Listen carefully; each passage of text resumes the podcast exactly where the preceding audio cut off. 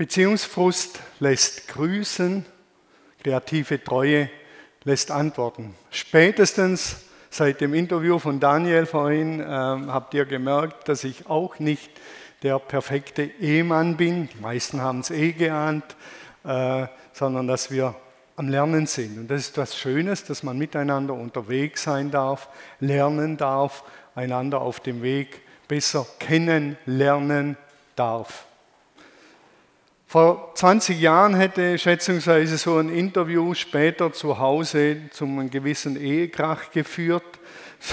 So im Sinne von, Regina, wie kannst du mich so ins Messer laufen lassen?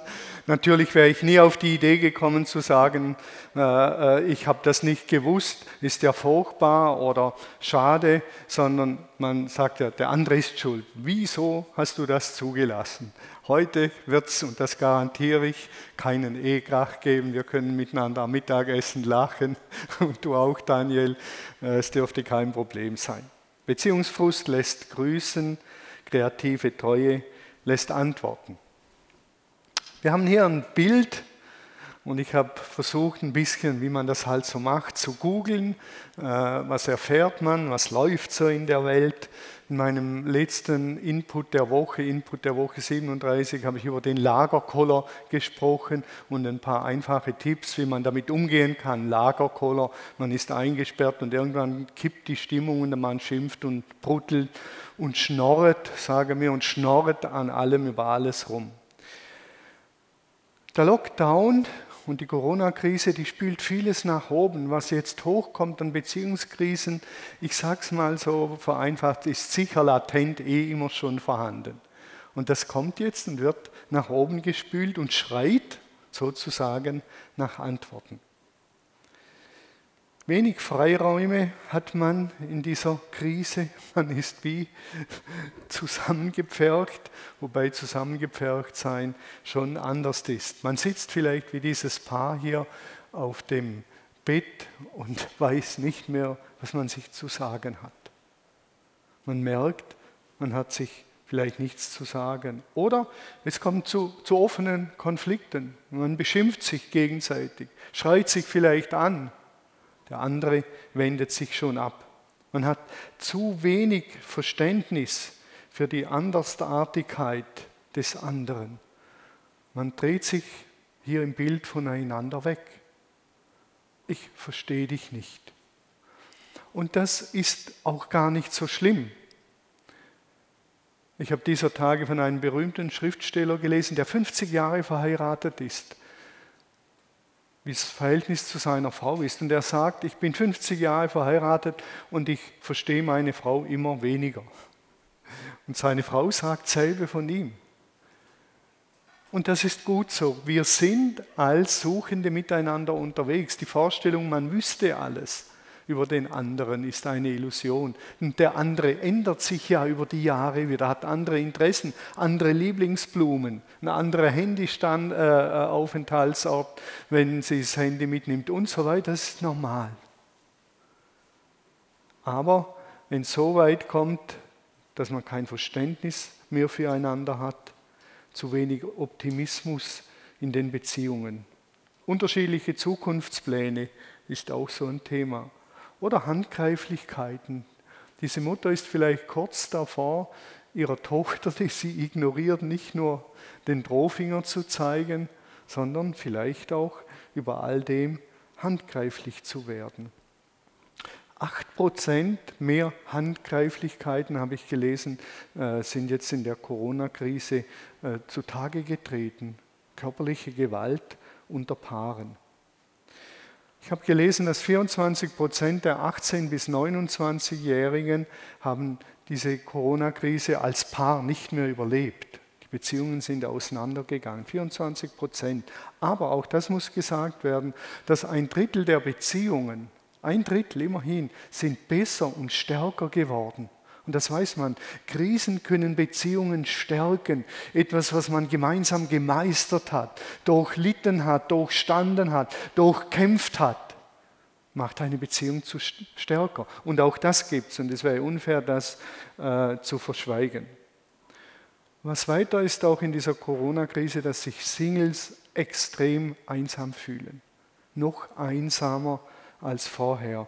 Und viele wünschten sich jetzt einen Partner. Viel, viel mehr als sonst. Eine Krise, die einiges ans Licht spült. Selbst Männer haben sich nicht mehr viel zu sagen, die sind ja sonst vielleicht eher geschwätzig, als wenn es um PS geht und all die Dinge schon.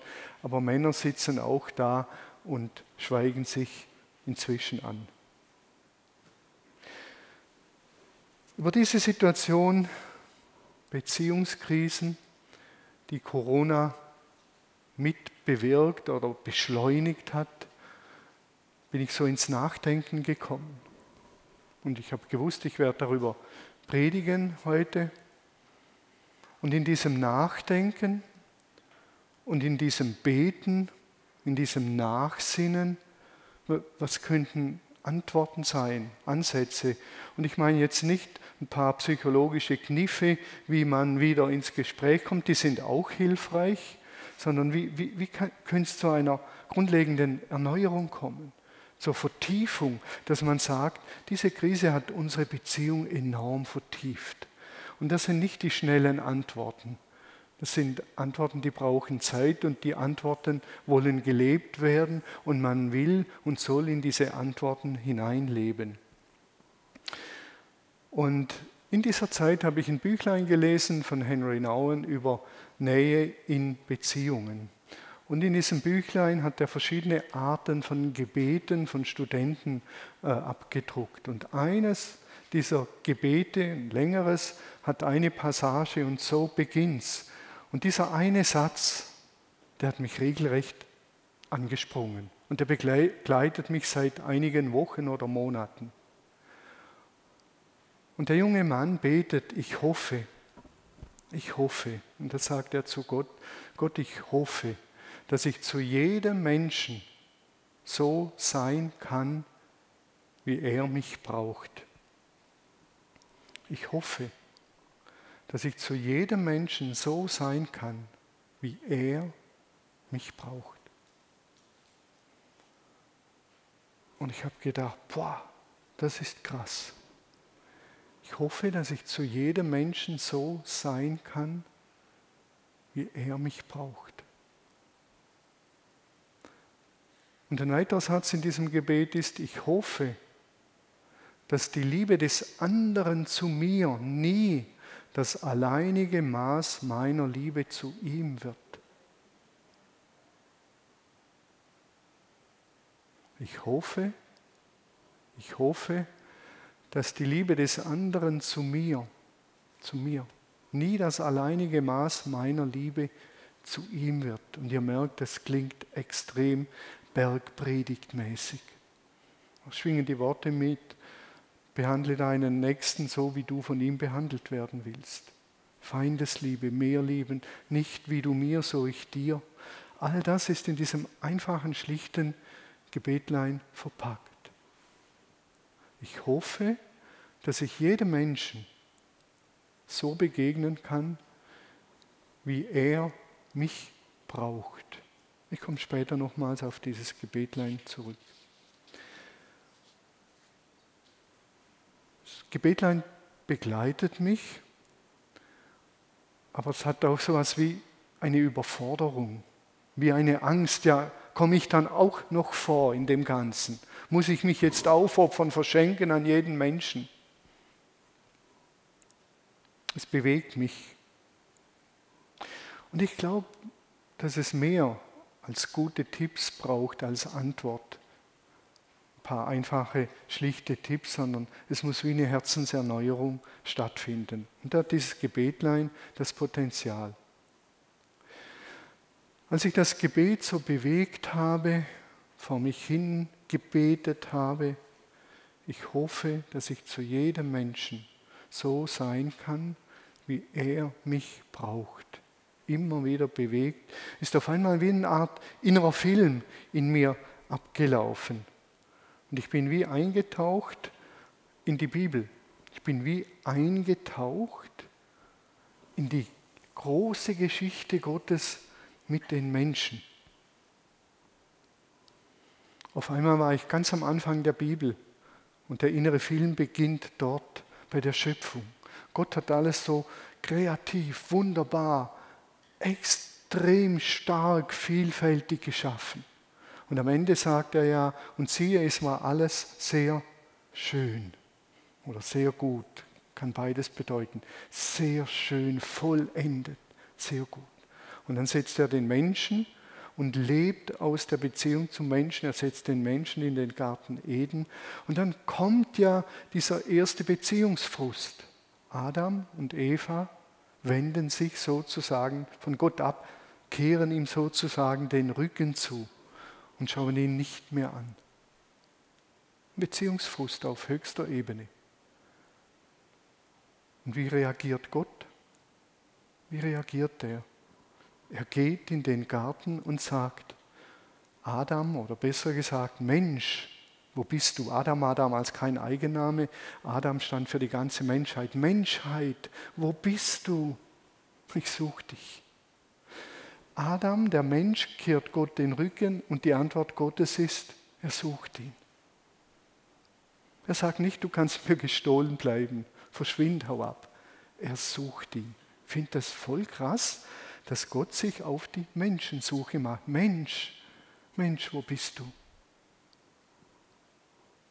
Die Geschichte geht ja dann weiter. Adam und Eva müssen die Konsequenzen tragen, das ist klar. Sie müssen den Garten verlassen. Und gleichzeitig macht Gott ihnen Fälle, um ihre Blöße zu bedecken. Muss man sich vorstellen. Die kehren ihm den Rücken, er sucht sie und er kleidet sie ein, damit sie weiterleben können. Dann geht es weiter, das ist im dritten Kapitel, im vierten Kapitel, im ersten Buch, Kain und Abel. Der erste Mord, keiner schlägt seinen Bruder Abel, was tut Gott? Er sagt, ah, Kain, wo ist dein Bruder? Er sucht wieder den Menschen auf. Und er sagt, Kain, wo ist dein Bruder? Dann muss Kain, der Mörder, die Konsequenzen tragen, er wird vertrieben. Und was macht Gott? Er stellt ihn unter seinen Schutz, indem er ein Zeichen auf die Stirn bekommt, dieser Kain. Und das Zeichen sagt, dieser Mensch ist von Gott geschützt. Man sich vorstellen, ein Mörder wird von Gott geschützt. Dass die Spirale der Gewalt sich nicht weiterdreht. Der Film läuft weiter und wir sind in Genesis 6, Noah, Genesis 6 bis 9. Gott verzweifelt an diesen Menschen. Geht regelrecht in die Knie. Er ist regelrecht am Ende sagt nur noch Gewalt, nur noch Gewalt, nur noch Böses. Was habe ich gemacht? Die schlagen sich tot. Ich weiß nicht mehr weiter. Dann kommt die große Flut. Gerettet wird Noah, seine Familie. Er rettet diese Menschen und danach reut es ihn. Gott reut es. Und er sagt, nie mehr, nie mehr, nie mehr, nie mehr werde ich so etwas machen daran zu denken, die Menschheit zu vernichten, nie mehr. Und kreativ wie er ist, setzt er diesen Bogen, heißt es, und er setzt einen Bogen. Das ist kreative Treue. Er ist treu, er setzt einen Bogen und jedes Mal, wenn wir diesen Bogen sehen, sagt uns Gott, ich werde euch nie, nie mehr vernichten. Nie mehr, ich stehe zu euch. Voll krass. Die, wir ärgern ihn zu Tode, zum Verzweifeln. Und dann sagt er, nie mehr, nie mehr werde ich so einen Bogen setzen. Nie mehr. Äh, nie mehr werde ich euch vernichten. Der Bogen ist das Zeichen. Die kreative Treue, die Antwort auf Beziehungsfrust, kreative Treue Gottes. Es geht ja weiter. Abraham wird zum Segen gesetzt, Abraham lügt und Gott schenkt dem Pharao einen Traum, dass Abraham und dessen Frau gerettet werden. Unglaublich. Und dann gibt es dort einen neuen Bund. Das ist der neue Bund, der geschlossen wird, ist die Beschneidung. Gott schließt einen Bund mit Abraham und er ist zum Segen gesetzt für die ganze Menschheit. Und wieder ein Bund, kein Vertrag, sondern ein Bund, Man bindet sich zusammen. Darum redet man auch in der Ehe vom Ehebund. Man wird zusammengebunden, nicht vertraglich geregelt. Gott schließt einen Bund und nicht einen Vertrag. Und dann kommt der Höhepunkt, man könnte endlos weitermachen im Alten Testament. Gott befreit sein Volk aus der Sklaverei äh, aus Ägypten und gibt ihm die zehn Gebote, ist auch eine kreative Treue, damit miteinander möglich wird. Er sagt, da gibt es ein paar Regeln, bitte haltet die ein, dass euer Leben miteinander gelingen kann. Es geht weiter, Jesus kommt, Jesus, Gott wird Mensch. Gott wird Mensch in Jesus. Und er kommt wieder zu uns, denn er ist treu in seinem Bund und er ist kreativ. Ich sage es mal vereinfacht, er sitzt im Himmel und denkt, wie, wie kann ich meine Menschen erreichen und wie kann es gelingen, dass sie auf einem guten, inspirierenden Lebensweg leben können? Wie kann das Miteinander der Menschen und mit mir gelingen, dass es inspirierend ist, dass es freudig ist? Wie kann es gelingen? Und dann sagt er, ich glaube, ich muss selber hin. In der Person Jesus, der Monogenes, der Einzigartige, kommt Gott zu uns. Er wohnt unter uns und er lebt unter uns. Das nenne ich kreative Beziehungstreue. Wieder kommt er, wie bei Adam, wie bei Noah, wie bei Kain, wieder kommt er. Er kommt, er ergreift die Initiative. Alles, was wir von Jesus lesen, Wunder und Heilungen, Aussätzige, die er berührt, Kranke, die er berührt, die Frau mit Blutfluss, das hat alles auch eine soziale Dimension, damit die wieder in die Gesellschaft eingegliedert werden können. Die sind ausgeschlossen gewesen aus der Gesellschaft, isoliert in irgendeinem Lager die Aussätzigen, in irgendeinem Lager die kultisch Unreinen. Und dort hat oft der Lagerkoller geherrscht. Und Jesus durchbricht das, indem er zu ihnen geht und sie von dieser Isolierung befreit. Wir wissen, wie es weitergeht. Schuld wird benannt und durch Jesus aus der Welt geschaffen. Unsere Schuld, die uns zwischen Gott Sand ins Getriebe streut, die wird durch Jesus aus der Welt geschaffen. Und Leben, wie es ursprünglich gedacht war, wird wieder möglich weil wir wieder in die Beziehung zu Gott können, weil wir Gott kennenlernen durch Jesus als einen liebenden Vater. All das steckt da drin und alles geht und zielt darauf ab, dass wir wieder aus der Beziehung zu Gott leben können und dass unser Leben gelingt. Jemand hat mal gesagt, Gott freut sich am meisten, wenn wir uns aneinander freuen. Freut er sich unbändig und sagt, Halleluja, super, die verstehen sich, die lachen miteinander, die weinen miteinander, die verstehen sich. Das war das Ziel. Ein Menschsein miteinander, an dem man sich freut. Deshalb dürfen Gottesdienste fröhlich sein. Wir freuen uns aneinander und wir freuen uns an Gott. Das alles ermöglicht Jesus und er lebt es vor. Selbst als Auferstandener begegnet er, und das ist auch Beziehungsfrust, Petrus hat ihn verleugnet. Petrus ist in der schwersten Stunde nicht zu Jesus gestanden. Er hat gesagt, ich kenne den nicht, dreimal. Ich kenne den nicht, ich, den kenne ich nicht, lasst mich in Ruhe mit dem. Und nach der Auferstehung kommt Jesus auf ihn zu. Und das ist für mich wieder so etwas von kreativer Treue. Und er sagt nicht, Petrus, du Pfeife, was hast du getan? Ich habe es dir gesagt, du bist eine Flasche. Er fragt ihn nach der Beziehung. Er fragt ihn nach der Beziehung und sagt, Petrus, liebst du mich? Liebst du mich, Petrus? Das ist die Frage der Beziehung. Nicht wirst du in Zukunft alles richtig machen, wirst du mich nie mehr verleugnen, wirst du nie mehr versagen? Versprich es mir, dann gehen wir weiter. Nein, er sagt, Petrus, liebst du mich? Man könnte auch übersetzen, Petrus, bist du mein Freund? Sind wir Freunde? Unglaublich. So bewältigt Gott Beziehungsfrust, indem er den Schritt macht, auf uns zugeht. Das ist Beziehungsfrustbewältigung auf höchster Ebene. Ich finde das Wahnsinn. Wenn ich mir das so überlege, dreht es mir wie den Hill. Und das sind so Glücksmomente im Predigt vorbereiten, dass ich sage, Jesus, das ist alles echt so voll krass. So bewältigst du Beziehungsfrust. So. Das ist ja genial. Das ist ja genial. So bewältigt der große Schöpfergott Beziehungsfrust.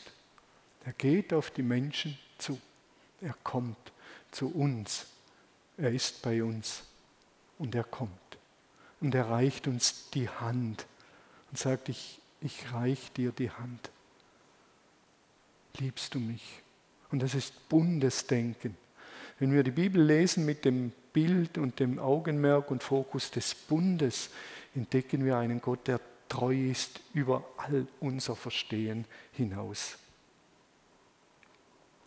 Und es war in diesem ganzen Denken und Bewegen, wie wenn Gott zu mir sagt, Thomas, ist es angekommen, wie ich Beziehungsfrust bewältige?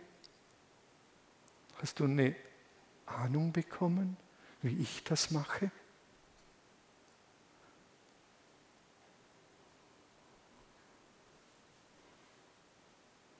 Hast du eine Ahnung bekommen, was ich alles tue, damit die Beziehung zwischen euch und mir und untereinander und zu euch selber, du zu dir selber gelingen kann? Merkst du, was ich alles gebe, was ich alles tue? Und es hat mich irgendwie voll geflasht. Voll geflasht. Ich habe gedacht, boah, so, so, so handelt Gott. So handelt Gott. Und jetzt kommt der Hammer. Der kommt jetzt. Und ich glaube, dass wir das oft vernachlässigen. Und jetzt sagt Paulus im Epheserbrief an die Leser damals, seid nun Nachahmer Gottes als geliebte Kinder. Mit anderen Worten, macht es wie Gott. Friedrichs Haupt in seiner von mir viel gerühmten und gepriesenen Übertragung, die den Verstand überrascht und das Herz berührt, er hat äh, die Überschrift äh, dem Ganzen gegeben, äh, wie gut, wenn über einen Christen gesagt würde, ganz der Vater. Ich hätte gerade heulen können, als ich das gelesen habe. Wie gut, wenn über einen Christen gesagt würde, ganz der Vater. Thomas ist ganz der Vater. Der, ist, der hat Eigenschaften wie Gott. Daniel ist, der hat Eigenschaften wie, wie Gott, ganz der Vater, nicht ganz der Gerhard, sondern ganz der Vater. Es gab viele Jahre in meinem Leben, da wollte ich alles, aber nicht sein wie mein Vater. Dagegen habe ich mich gesträubt, habe mich aber irgendwann damit versöhnt. Das war ein ganz tolles Gefühl. Also ich meine meinen irdischen Vater. Aber dass jemand sagen würde, der Thomas ist ganz der Vater. im Sinne vom himmlischen Vater werdet Nachahmer Gottes. Ganz einfach gesagt, so wie Gott Beziehungsfrust bewältigt, lieber Thomas, so bewältige du ihn auch. Nimm du mich als Vorbild. Wir lesen ja die Bibel und sagen, ah, so ist Gott zu uns, toll, schön, mir ist vergeben, er sucht mich, all das, er ist bei mir, super, vielen Dank, Vater, und gut sein. Der nächste Schritt wäre, und jetzt ahme ihn nach. Das Wort, das dort steht, heißt Mimen nach Mimen. Es hat mit Mimik und Gestik zu tun auch. Mime diesem Gott nach, werdet Nachahmer Gottes. Jemand hat mal gesagt, Erziehung ist zwecklos. Erziehung ist zwecklos, die Kinder machen uns ja doch alles nach. Erziehung ist zwecklos, die Kinder machen uns eh alles nach. Und da müsste man sagen, ich will es Gott nachmachen. Erziehung ist zwecklos, aber Gott nachahmen, nachmimen, das will ich. Und es ist eine riesen Herausforderung, aber auch eine schöne Herausforderung. Indem ich das Ganze gelesen habe und bewegt habe und mit dem Ganzen unterwegs war, habe ich wie die Kraft der Bibel wie neu entdeckt. Man liest die Bibel nicht als ein magisches Buch.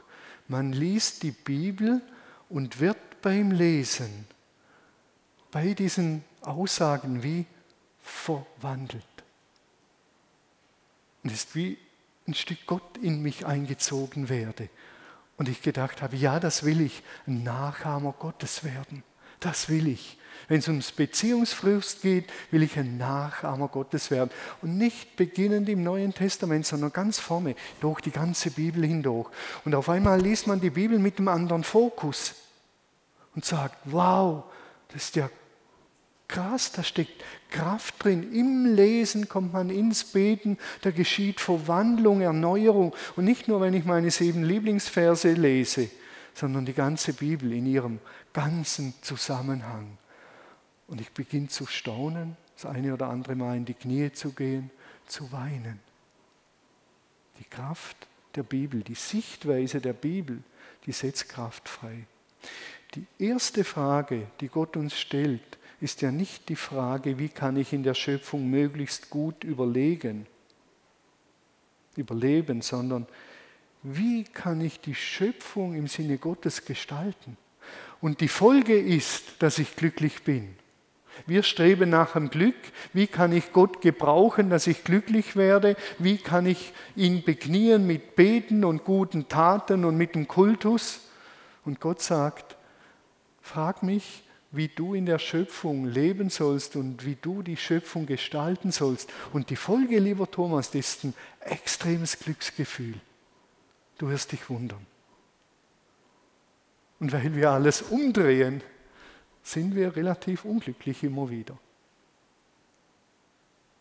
Ein ganz anderer Zugang, der hat eben mit Vertrauen zu tun. Die Schöpfung im Sinne Gottes verwalten. Wir lesen die Bibel gerne im Sinne von Informationen über Gott. Das ist ein Teil. Information über die Menschen ist ein Teil. Es geht um viel mehr. Die Bibel ist Teil der Offenbarung Gottes. So stellt er sich vor. Und wenn wir so eintauchen in die Schrift, ich habe es in diesem Bild gezeigt, wenn wir so eintauchen in die Schrift und sie mal so lesen, Daniel hat es letzten Sonntag auch gesagt, wir haben jetzt Zeit zu lesen, dann auf einmal geschieht Erneuerung, Verwandlung. Und ich sage, wow, ah, so wie Gott. Okay, Gott. Bin ich mal gespannt, wie wir zwei das hinkriegen. Beziehungsstress in deinem Sinne zu bewältigen. Da bin ich mal gespannt. Das macht mich jetzt neugierig. Was würde das bedeuten? Und erst dann, und so lesen wir weiter im Epheserbrief, erst dann heißt es ja, zeigt also in allem, was ihr tut, zu welcher Familie ihr gehört, nämlich Gottes Kinder seid. Und dass ihr Gottes geliebte Kinder seid, eure Liebe darf sich ruhig an der Liebe messen, die Christus uns entgegenbringt und die ihn veranlasst, sein Leben für uns zu opfern. Über nichts freut sich Gott mehr als über eine solche Liebe machen wir Gott eine unbändige Liebe. Und dann geht es weiter im Epheserbrief, lügt nicht, betrügt den anderen nicht, seid nicht gierig, lebt nicht selbstbezogenen Sex, alles kommt vor. Das sind die Folgen. Macht's wie Gott. So wie er Beziehungsfrust bewältigt hat. Ein grundlegender Schritt, und den muss ich hier erwähnen, gehört dazu. Jesus sagt im Johannesevangelium, wer mich aufnimmt, der nimmt den auf, der mich gesandt hat. Gott nachahmen hat damit zu tun, dass wir Jesus aufnehmen und sagen, Jesus, ich öffne dir meine Herzenstüre ganz weit. Komm du in mein Herz, in meine Befehlszentrale. Ich will mit dir gemeinsam dir nachfolgen die Vergebung annehmen, was du schenkst, annehmen und das neue Leben annehmen. So nehmen wir den Vater auf und werden Teil der Familie Gottes. Und das äußere Zeichen ist die Taufe, wieder ein Bund. Gott schenkt uns die Taufe und den Bund. Und die Bundeserneuerung ist Abendmahl, haben wir gestern gefeiert, wenn auch online. Das ist schöpferisch kreative Beziehungstreue. Wir wollen treu sein zu Gott und untereinander und zur Gemeinde. Also nutzen wir die Möglichkeiten, die es gibt. Wer mich aufnimmt, nimmt den auf, der mich gesandt hat. Wichtig an diesem Punkt ist, Nachahmer Gottes werden heißt nicht Gott werden. Wir werden nicht Gott, sondern wir sollen ihm nachahmen, aber nicht Gott werden. Gott bleibt Gott und wir bleiben seine Mitarbeiter.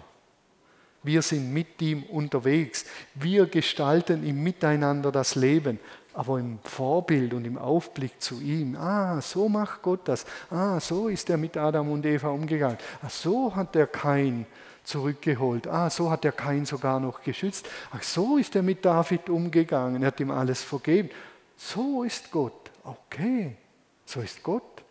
Und ich ahme ihm nach. Ich mime ihm nach.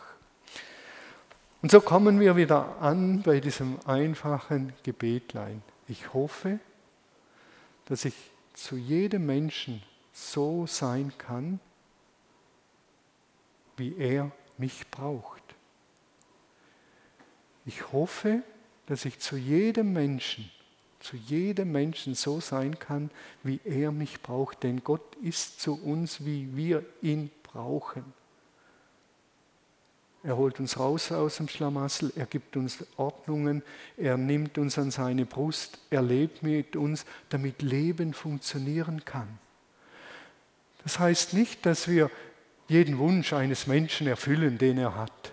Und das geht es gar nicht. Und da ist das Gebetlein viel zu differenziert.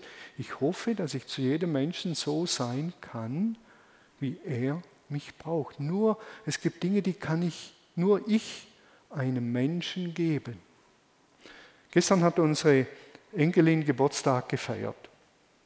Mit einer Person, die durfte kommen, eine Freundin. Und da gibt es etwas, das kann nur der Opa ihr geben aus ihrem Umfeld. Und das ist Ausreiten. Das Pferd satteln, die Freundin draufsetzen, ein Stück reiten, gehen mit dir, dann die Enkelin draufsetzen. Und das ist natürlich unglaublich schön für unsere Enkelin. Ich habe ein Pferd daheim. Das heißt, gehört natürlich meinem Opa, aber kann ich benutzen. Welches neunjährige Mädchen hätte nicht gern ein Pferd? Und so kann sie glänzen. Und das kann ich ihr bieten. Was ich ihr nicht bieten kann, ist den Clown spielen. So eine Pappnase drauf und so, solches Zeug ist nicht mein Ding. Da komme ich mir bescheuert vor. Aber das kann ich ihr bieten. Auch wenn es zeitlich ungünstig ist. Ich möchte, und das hoffe ich, dass ich jedem Menschen so begegnen kann oder so zu ihm sein kann, wie er mich braucht. Und das habe ich gestern eingeübt. Das hat, und das ist mir wichtig, damit zu tun, dass ich eine hohe Selbstwahrnehmung habe. Wer bin ich? Wer bin ich? Was habe ich zu bieten und was nicht? Und das hat mit Empathie zu tun. Was braucht der andere überhaupt? Und das hat damit zu tun, dass ich bei Gott bin. Denn Gott weiß am besten, was der andere braucht. Das ist ein unglaublich wertvolles Gebetlein. Ich hoffe, dass ich zu jedem Menschen so sein kann, wie er mich braucht. Was habe ich? Was kann ich? Wo sind meine Stärken? Wer bin ich? Als Opa einfach da sein. Das bin ich. Zuhören, wenn der älteste Enkel seine Stories erzählt und nicht immer gleich sagen, kann ja gar nicht sein, was erzählst du denn? Gibt es ja gar nicht, sondern zuhören. Das kann ich. Das macht ein guter Opa. Der hört mal zu. Ich hoffe, dass ich zu jedem Menschen so sein kann, wie er mich braucht, gemäß der Inspiration und dem Vorbild Gottes. Ich sitze am Schreibtisch oben im Büro. Eine junge Frau steht dann äh, bei mir an der Seite, fragt ein paar Dinge Und ich frage mich immer, was heißt es jetzt? Ich hoffe, dass ich zu jedem Menschen so sein kann, wie er mich braucht. Was braucht diese Frau jetzt? Ich bin einfühlsam, versuche herauszuspüren, was sie braucht. Ich bin bei Gott und ich bin bei mir. Was kann ich geben und was kann ich nicht geben? Und was ich nicht geben kann, muss ich nicht. Halleluja, ist schön. Vieles kann ich nicht, muss ich nicht geben. Und aus dem wurde am anderen Tag eine lange WhatsApp. Und es war unglaublich schön, die Reaktion, die ich bekommen habe. Voll ins Schwarze getroffen. Nur weil ich dieses Sätzlein mit der Inspiration von Gott meditiert habe. Wir sind Pastoren und wir leben in einem be gewissen Beziehungsfrust im Verhältnis zur Gemeinde, weil wir sehen die 300, 350 Leute nicht mehr. Wir ist irgendwie wie ein Frust. Und was heißt es? Ich hoffe, dass ich jedem Menschen oder dass ich zu jedem Menschen so sein kann, wie er es braucht. Was heißt es jetzt? Und das lässt uns extrem kreativ sein. Wir haben gestern Abend viel Lob gekriegt im Abendmahl, dass wir uns bemühen, tätig sind, weise überlegen. Das hat mit dem zu tun, wie ist Gott? Gott sucht und wir suchen und wir suchen Mittel und Wege. Und das macht sogar noch Spaß. Schöpferisch, kreativ tätig sein. Ich sitze zu Hause neben meiner Frau auf dem Sofa. Und dann kommt dieser Satz. Ich hoffe, dass ich zu jedem Menschen so sein kann, wie er mich braucht. Und die Frage ist dann, wie braucht meine Frau mich jetzt? Im Zuhören, ohne Bewerten, im Blumenschenken? Hat viel mit Empathie zu tun und mit dem, dass ich von Gott inspiriert bin. Könnt ihr endlos weitermachen mit Beispielen. Und wenn wir dieses eine Sätzlein als Gebetlein mitnehmen, dann ist es gut. Aber damit es gelingt, müssen wir wie inspiriert sein von diesem Gott und sagen, wow, so ist Gott, so handelt Gott. So kommt Gott auf uns zu, so geht er mit Versagern um, so rettet er sie, so schützt er sie und gleichzeitig benennt er die Konsequenzen in aller Klarheit. Da wird nicht einfach billig Schwamm drüber. Das finde ich faszinierend an diesem Gott durch die ganze Bibel hindurch. Wir sind Ebenbilder Mitgestalter, hat jemand am Freitagabend bei einem Online-Meeting gesagt. Wir sind Mitgestalter. Und wir gestalten unsere Beziehungen in dem Sinn, wie Gott sie gestaltet. Und das ist höchst schöpferisch, kreativ, vor allen Dingen auch in den Krisen, aber auch sonst. Orientiert euch an Gott, könnte man sagen, im Beziehungsfrust. Lasst euch inspirieren von diesem Gott und sagt, wow Gott, so bist du. Stimmt. Du hast Adam und Eva, den ersten Menschen, Fälle gemacht. Finde ich voll krass. Finde ich voll krass. Oder kein hast du geschützt. Diesen wunderschönen äh, Bogen. Ich habe, als ich auf dem Sofa saß, habe ich gedacht, ich würde Regina am liebsten so einen Bogen an den Himmel hängen. So, so ein richtiger Bogen so was schöpferisch Kreatives. Das Einzige, was ich dann tun kann, ist ab und zu Blumen kaufen, aber es ist schon was ganz, ganz wertvoll. Und jetzt weiß ich noch, habe den Namen vergessen, werde ich mir aber einbläuen, dass ich die richtigen kaufe. Nehmt dieses einfache Gebetlein und die Inspiration von Gott durch die ganze Bibel mit in euer Herz. Ich hoffe, ich hoffe, dass ich zu jedem Menschen so sein kann, wie er mich braucht. Und ich hoffe, dass die Freundlichkeit Gottes und sein Umgang mit Beziehungsfrust mich in allem mehr und mehr prägt.